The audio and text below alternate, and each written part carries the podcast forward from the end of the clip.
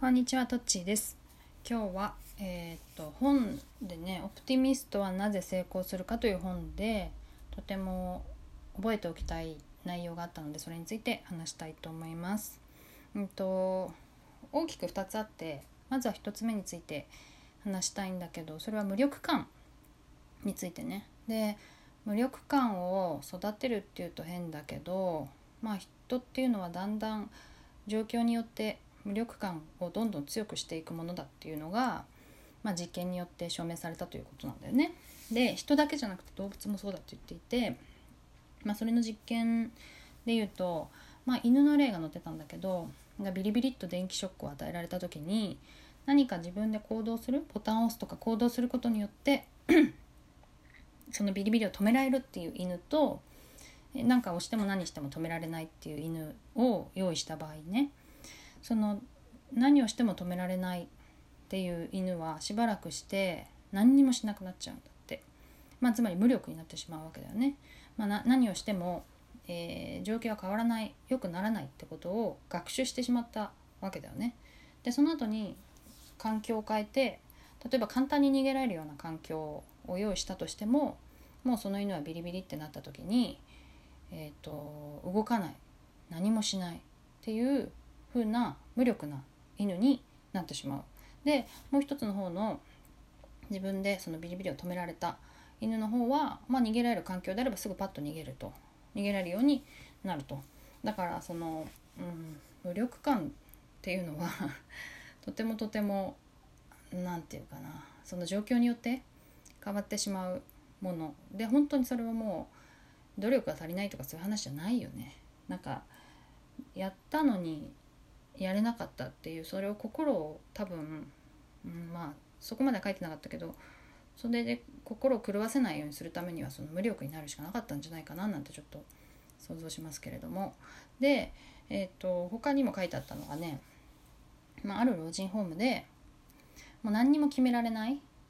あのかあの人たちとある程度選択肢がある人たちに分けたと。例えば朝ごはんは、えー毎週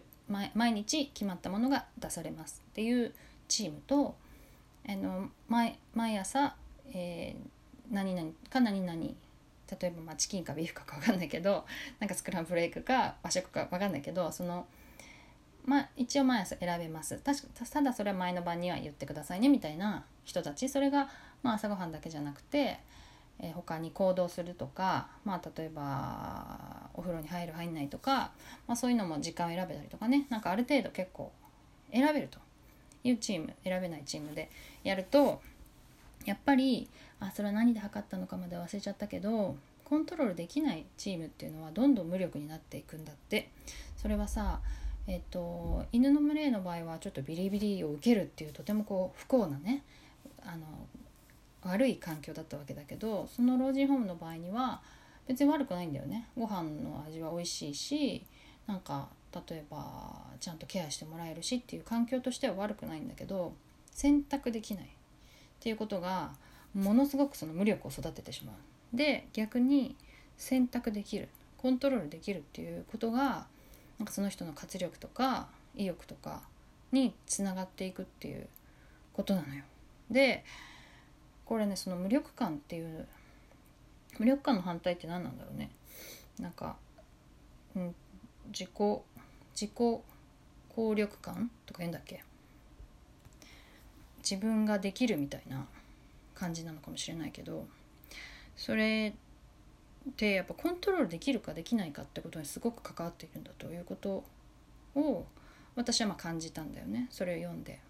だから、うん、そのまあもちろん子供をね自分もそうだし子供を考える時にこう選ぶことができる。嫌なものはやらなくていいとかやりたいものをやれるとかまあそういうことが結構大事なのかなと思って。だからまたね子供と向き合う時に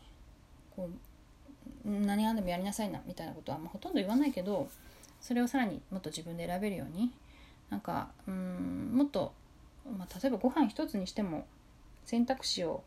ね、私が作ったものを食べなさいじゃなくて何がいいみたいな選択肢をもうちょっと持たせてあげるともっといいのかななんて思いました。えー、っとコントロールできること選択肢があるってことと無力感の関係について今日は話しました以上です。